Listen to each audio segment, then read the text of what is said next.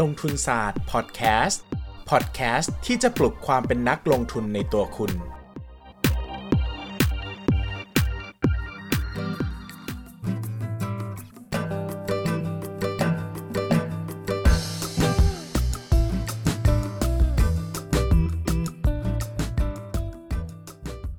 สวัสดีครับ กลับมาพบกันอีกครั้งกับรายการลงทุนศาสตร์พอดแคสต์ อดแคสต์ที่จะมาปลุกความเป็นนักลงทุนในตัวคุณนะครับ วันนี้ยังคงต้องออกตัวต่อนะครับว่าไข้หวัดใหญ่นะครับ สายพันธุ์ A นะครับที่ทำร้ายลำคอแล้วก็ร่างกายของผมอยู่ มันยังไม่จากไปนะครับ มันยังอยู่กับผมแบบจงรักภักดีมากๆนะครับ ดังนั้นคุณภาพเสียงต่ำหน่อยนะครับ จังหวะการพูดประหลาดหน่อยนะครับ หรือว่ามีน้อยมีเสียงแปลกๆ หลุดเข้าไปบ้างนะครับ ก็ ขออภัยไว้จริง ๆ นะครับ ไม่ได้ตั้งใจเลยนะครับ พยายามจะไม่ขาดนะครับหูก็อื้อๆด้วยฟังไม่ค่อยรู้เรื่องนะครับดังนั้นก็พยายามจะพูดให้รู้เรื่องรู้ราวที่สุดนะครับ ยังไงก็ตั้งใจฟังนิดนึงแล้วกันนะครับ วันนี้หัวข้อเป็นหัวข้อที่มีคนฟังนะครับ request เข้ามา ซึ่งผมรู้สึกว่าเฮ้ย เรื่องนี้ดี อยากจะพูดอยากจะเล่าให้ฟังนะครับ โดยเฉพาะนักลงทุนมือใหม่หรือนักลงทุนที่ยังตัดสินใจไม่ได้นะครับ ผมว่าหัวข้อนี้ดีมากผมลัดคิวให้เลยนะครับพอดแคสต์ตอนนี้ก็มีชื่อว่า ลงทุนก้อนใหญ่หรือแบ่งไม้ซื้อดีนะครับ ก็คอนเซ็ปต์ง่ายๆเลยครับว่าจะซื้อหุ้น หรือซื้อกองทุน หรือซื้ออะไรก็ตามบนโลกใบนี้ทีเดียวจบ หรือว่าจะแบ่งไม้ซื้อไปเรื่อยๆ ดีนะครับ แบ่งไม้คือแบ่งซื้อหลายๆครั้งนั่นแหละอาจจะซื้อเดือนละครั้งสองเดือนครั้งนะครับตอบอย่างนี้นะครับ คอนเซปต์นี้นะครับ ส่วนใหญ่เราจะมักใช้กับสินทรัพย์ที่มีความผันผวนนะ ใช่ไหมครับ เช่นหุ้นกองทุนรวมโภคภัณฑ์นะครับ เพราะว่าการแบ่งไม้ซื้อกับการซื้อครั้งเดียวมันแตกต่างกันเยอะใช่ไหมครับ เพราะว่าอาจจะซื้อได้ถูกกว่าแพงกว่าในการซื้อครั้งแรก แต่ไอการลงทุนก้อนใหญ่กับแบ่งไม้ซื้อเนี่ยเป็นเรื่องที่แทบจะไม่ต้องตัดสินใจเลยในสินทรัพย์ที่ มันไม่ต่างกันมากนะครับ เช่นเงินฝากธนาคารอย่างเงี้ย จะฝากครั้งเดียวหมดเลย หรือว่าแบ่งฝากห้าครั้งครั้งละเดือนผมว่ามันไม่ต่างอะฝากครั้งเดียวไปจบเลยนะครับ ไม่วุ่นวายด้วยแล้วก็ได้ดอกเบี้ยด้วยนะครับ หรือว่าเราจะซื้อตราสารหนี้อย่างเงี้ย ซื้อครั้งเดียวเลยหรือแบ่งซื้อห้าครั้ง ผมว่าไม่ได้ดิเฟอเรนซ์หรือว่าไม่ได้ต่างขนาดนั้นนะครับ เราจะพูดถึงสิ่งที่ต่างก็คือพวกหุ้นนะครับกองทุนรวมนะครับ หลักๆเป็น 2 ตัวนี้แล้วกันพกพันผมว่ามัน ใช้หลักนี้ไม่ค่อยได้เท่าไหร่แต่ก็อ้าวโอเค ได้เผื่อบางคนจะออมทองเนะนะครับมันก็จะแบ่งเป็น 2 ค่ายนะครับ ค่ายแรกก็คือ DCA นะครับ ย่อมาจาก Dollar Cost Average นะครับ คือแบ่งซื้อนะครับ แบ่งซื้อทยอยซื้อ ก็คือเอาง่ายๆทยอยซื้อนั่นแหละ พูดยาวเดี๋ยวงงอีก ก็คือ DCA นะครับ ต่อไปจะใช้คำว่า DCA เลยนะครับ อีกกลุ่มหนึ่งนะครับ ก็เป็นกลุ่มที่เรียกว่าล่ำซำนะครับ ล่ำซำแปลว่าเงินก้อนนะครับ ก็คือ ลงทุนเป็นเงินก้อนใหญ่เลยนะครับ ก็หรือว่าบอกใช้คำว่าก้อนนะซื้อเป็นก้อนนะครับ ก้อนนี้ก็คือซื้อครั้งเดียวนะครับ ซื้อนะครับ ครั้งเดียวก้อนใหญ่เลยนะครับ ไม่ต้องทยอยซื้อ มันแตกต่างกันอย่างไร มันมีข้อดีข้อเสียอย่างไรนะครับ เดี๋ยวเรามาคุยกันต่อนะครับ กลับมาพูดที่ DCA ก่อนนะครับ DCA เนี่ยนะครับ ข้อดีนะครับของมันก็คือ เราจะไม่มีเราจะไม่มีโอกาสซื้อหุ้นที่ราคาต่ำที่สุด หมายถึงว่าราคารวมที่เราได้มันจะไม่ต่ำที่สุดแน่นอนถูกไหมเพราะว่ามันมีผ่านการทยอยซื้อนะครับเราก็จะทยอยซื้อไปเรื่อยๆราคา เราจะได้ราคากลางๆนะครับไม่ใช่ข้อดีข้อข้อเดียวมันคือเราจะไม่ได้ซื้อในราคาแพงที่สุด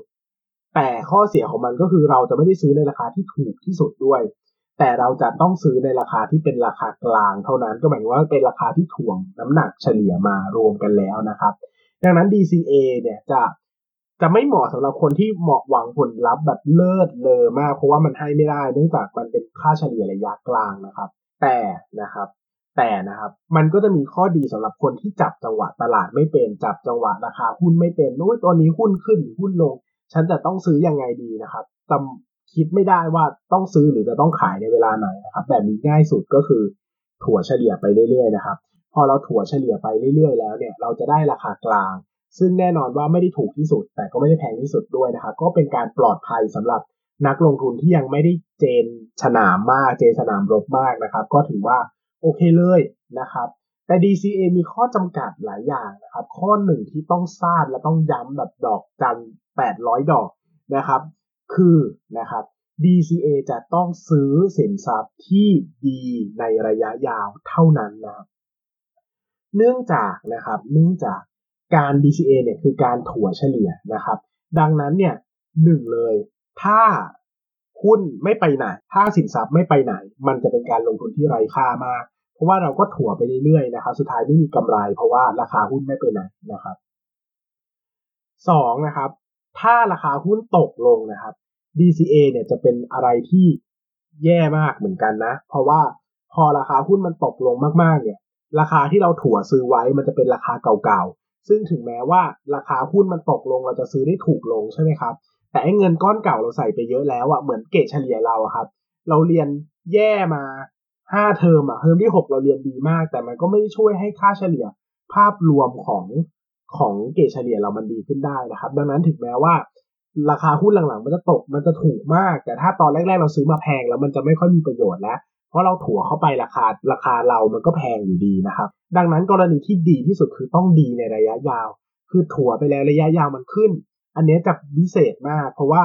ระยะยาวราคาหุ้นขึ้นถึงแม้ว่าจะแพงก็จริง แต่ไอ้ที่เราถัวไว้เก่าๆอะมันทำให้ต้นทุนโดยเฉลี่ยเราถูกแล้ว เหมือนเราเก็บเกรดดีๆ ไปเยอะแล้วนะครับอนาคตเราหุ้นแพงก็เหมือนว่าเราแบบเราซื้อได้ของแย่ลงแต่ภาพรวมมาถัวมันก็ยังดีขึ้นนะครับ แถมยังทำให้เราพอร์ตเราเนี่ยมีกำไรอีกด้วย นะครับดังนั้นผมโฟกัสมากๆว่าใครจะเลือกลงทุนแบบ DCA คุณตัดความสนใจเรื่องตลาดทิ้งไปเลย ไม่ต้องไปสนใจวันนี้ตลาดจะขึ้นจะลง ผมแนะนำว่าให้ทำแบบอัตโนมัติจะง่ายกว่า เพราะว่าถ้าไม่ทำอัตโนมัติเนี่ยเราจะมีอารมณ์วันนี้หุ้นขึ้นอย่าเพิ่งซื้อดีกว่าเราซื้อเนี่ยเราจะกลายเป็นว่า เราไม่มีวินัยแล้วนะครับ ผมแนะนำเลยว่าทำอัตโนมัติไปเลยนะครับ แล้วก็สิ่งสำคัญก็คือย้ายความสนใจจากตลาดมาสนใจบริษัทเยอะ เพราะว่าถ้าบริษัทมันไม่ดีในระยะยาวจริงๆเนี่ยเราจะแย่นะครับ เราจะเหนื่อยมาก เพราะว่าเราจะกลับตัวไม่ค่อยทันอะ เราถั่วไปเยอะแล้วเข้าใจไหมครับ ดังนั้นเนี่ยโฟกัสน้ำหนักเยอะๆ มาที่ภาพระยะยาวของกิจการต้องยาวด้วยนะ เพราะว่าสั้นเนี่ยบางทีเราซื้อยังไม่ไปถึงไหนเลยมันลงแล้วเราก็ไม่มีกำไรอีกนะครับ ดังนั้นพยายามต้องโฟกัสภาพระยะยาว ผมว่ายังต่ำต้องดีในระยะ 5 ปีนะ 5 ปียังอยู่ยังเติบโตได้นะครับ ดังนั้นหุ้น DCA ส่วนใหญ่มันจะเป็นหุ้นขนาดใหญ่นะครับ เป็นหุ้นที่ เป็นหุ้นที่ขนาดใหญ่ แล้วก็เป็นหุ้นที่อยู่เป็นหุ้นนำตลาดอุตสาหกรรมอะไรเงี้ยจะไม่ใช่หุ้นเล็กไม่ใช่หุ้นอะไรอย่างเงี้ยนะครับ ซึ่งเดี๋ยวผมจะจัดอีกสัก EP หนึ่งนะครับ มาแนะนำหุ้น DCA เลยว่าตัวไหนที่น่าสนใจบ้างนะครับ อันนี้เอาคอนเซ็ปต์ไปก่อนนะครับอะต่อไปนะครับก็ lump sum บ้างนะครับ lump sum investing หรือการลงทุนแบบเป็นก้อนใหญ่นะครับ ดีหรือไม่ดียังไงนะครับ ข้อดีคือเราสามารถมีโอกาสจะซื้อหุ้นในราคาต่ำๆได้ เพื่อไปขายในราคาแพงๆได้ เพราะว่าเราจับจังหวะเดียวไงครับเราซื้อถือว่านี้ถูกแล้วซื้อเลยนะครับ ซื้อแล้วก็ไปถูกแล้วเราโอเคอะไรเงี้ยนะครับ เราไม่จำเป็นต้องถัวช่วงเวลาที่แพงหมายถึงว่า ถ้าหุ้นมันแพงเราก็ไม่ต้องเราก็ไม่ต้องซื้อเพิ่มก็ได้ใช่ไหมครับ เพราะว่าเราไม่ได้ DCA มันนะครับ เราไม่ได้ถัวเฉลี่ยมันนะครับ ข้อดีคือเราสามารถมีกำไรได้เยอะกว่า ถ้าพูดจริง ๆ แล้ว ถ้ามีความสามารถจริง ๆ ล่ำสามควรจะมีกำไรเยอะกว่า DCA ถูกต้องไหมครับ เพราะว่าเราสามารถเลือกจังหวะที่ถูก ขายจังหวะที่แพงได้ในขณะที่ DCA จะถัวเฉลี่ยตอนซื้อนะครับขายนี่ก็อาจจะขายเป็นก้อนก็ได้นี่ก็แล้วแต่คนนะครับดังนั้นล่ำสามถ้าพูดตามความเป็นจริงแล้วเนี่ยนักลงทุนระดับตำนานทุกคนนะครับ เท่าที่ผมศึกษาหาข้อมูลแล้วก็รู้จักมานะครับส่วนใหญ่ก็ล่ำสามหมดนะครับ เพราะว่า การลงทุนที่มันประสบความสำเร็จเยอะๆเนี่ยจะต้องรู้ว่าเวลาไหนควรซื้อเวลาไหนควรขายนะครับ ดังนั้นถ้าใครจะลงทุนแบบนี้สิ่งสำคัญที่เราต้องมีคือต้องมีความรู้ด้านการเข้าซื้อและขายหุ้นนะครับ หลักๆที่เราเรียนรู้กันนะครับในแวดวงการลงทุนเนี่ยก็มีหลักๆ อยู่ด้วย 2 แนวคิดนะครับ แนวคิดแรกก็คือ fundamental investing นะครับ คือลงทุนโดยอ้างอิง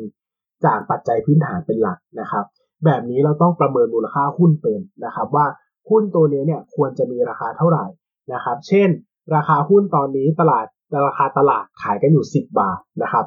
ถ้าราคาตลาดอยู่ 10 บาท ประเมินมูลค่าพื้นฐานได้ 9 บาท คือต่ำกว่าแบบนี้ต้องขายนะแต่ถ้าประเมินมูลค่าได้ 11 บาท ราคาตลาดอยู่ 10 บาท แบบนี้ต้องซื้อนะครับเอาไว้นะครับ ถ้าราคาต่ำกว่ามูลค่าแบบนี้ต้องซื้อนะครับ ถ้าราคาสูงกว่ามูลค่าแบบนี้ต้อง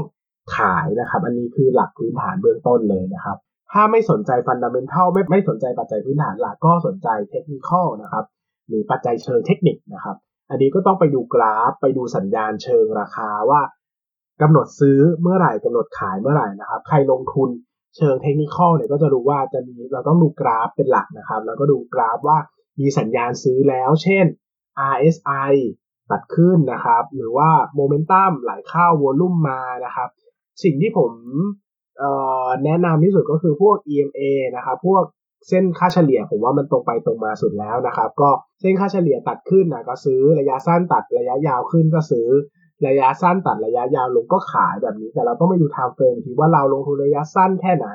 นะครับ จะดูรายวันอาจจะต้องดูหน่วยแบบ 15 นาทีเลยก็ได้นะครับ ถ้าหลายวันอาจจะเป็นชั่วโมง แต่ถ้าลงทุนแบบเป็นอาทิตย์ก็จะต้องดู timeframe เป็นเป็นวันนะครับ ถ้าลงทุนยาวๆหลายๆเดือนเราต้องดู timeframe เป็น week เลยนะครับ เป็นสัปดาห์นะครับ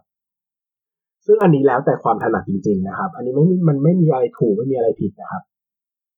ก็จะดูแบบเป็นมูลค่าพื้นฐานก็ได้ หรือดูจากกราฟ ดูจากคำสั่งซื้อแบบสัญญาซื้อสัญญาขายก็ได้ แต่ต้องดูเป็น อันนี้สำคัญสุดคือต้องดูเป็น ถ้าดูไม่เป็นอย่าฝืน เพราะมันจะนำมาซึ่งความวินาศสันตโลของพอร์ตได้ ถ้าประเมินมูลค่าไม่ได้ ดูจังหวะเข้าซื้อเข้าขายไม่ได้ ผมว่าลงทุนยังไงก็ยากนะครับ เพราะว่าเราไม่มี mindset หรือเราไม่มีวิธีการที่ดีเพียงพอในการจะกะจังหวะลงทุนได้อย่างถูกต้องนะครับ ผมว่าอย่างนั้นนะถ้าเราไม่มีความรู้ตรงนี้ก็ไป DCA เถอะนะครับ แล้วก็ไปศึกษาก่อน ให้เวลาตัวเองศึกษาข้อมูลเยอะๆจนเพียงพอนะครับ หลังจากนั้นเราจะกลับมาเป็นล่ำซามอีกทีก็ไม่ได้เสียหายอะไรนะครับ เพียงแต่ถ้าความรู้ไม่มากพอก็อย่าพยายามไปฝืนมันนะครับ ไม่งั้นจะลำบากนะครับ ดังนั้นสำหรับคนที่ถามผมว่า ลงทุนก้อนใหญ่หรือแบ่งไม้ซื้อดีเนี่ยนะครับ ถ้าจะให้สรุปสั้นๆเลย ต้องถามว่าแล้วเราอะกะจังหวะการลงทุนเป็นหรือเปล่านะครับ เราประเมินมูลค่าหุ้นเป็นไหมเราดูสัญญาณซื้อสัญญาณขายเป็นไหมถ้าเป็นผมบอกว่าลงทุนก้อนใหญ่ยังไงก็ดีกว่า เพราะเราสามารถเลือกซื้อเฉพาะหุ้นในเวลาที่มันถูกได้ หรือว่าซื้อในจังหวะที่ควรซื้อได้ ไม่จำเป็นต้องไปซื้อในช่วงที่ราคาแพงแต่ถ้าไม่เป็นนะครับ เราก็ต้องยอมรับ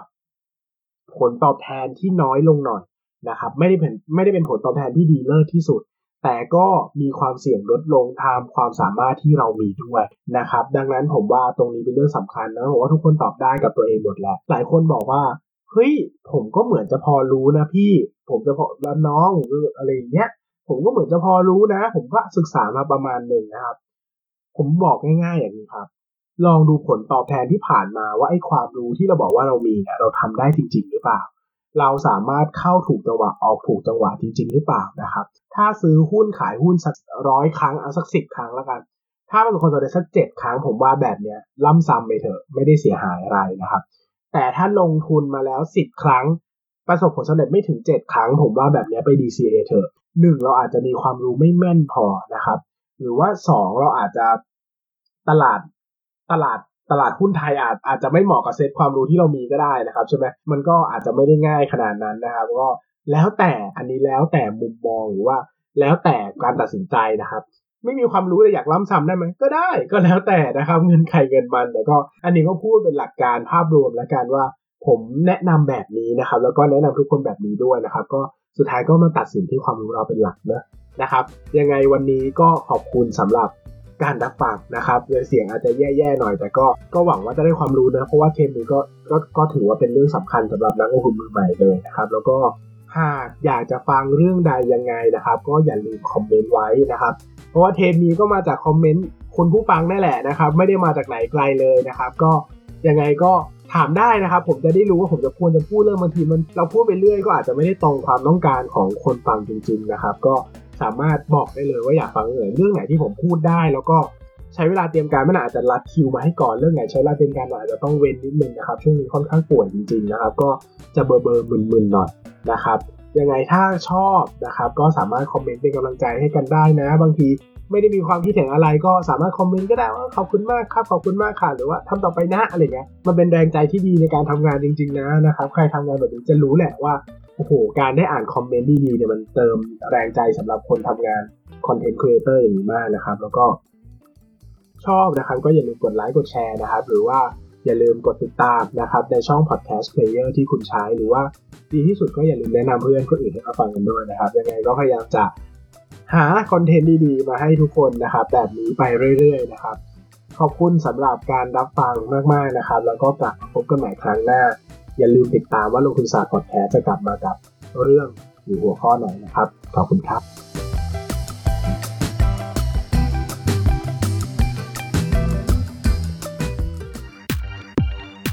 อย่าลืมกดติดตามลงทุนศาสตร์ในช่องทางพอดแคสต์เพลเยอร์ที่คุณใช้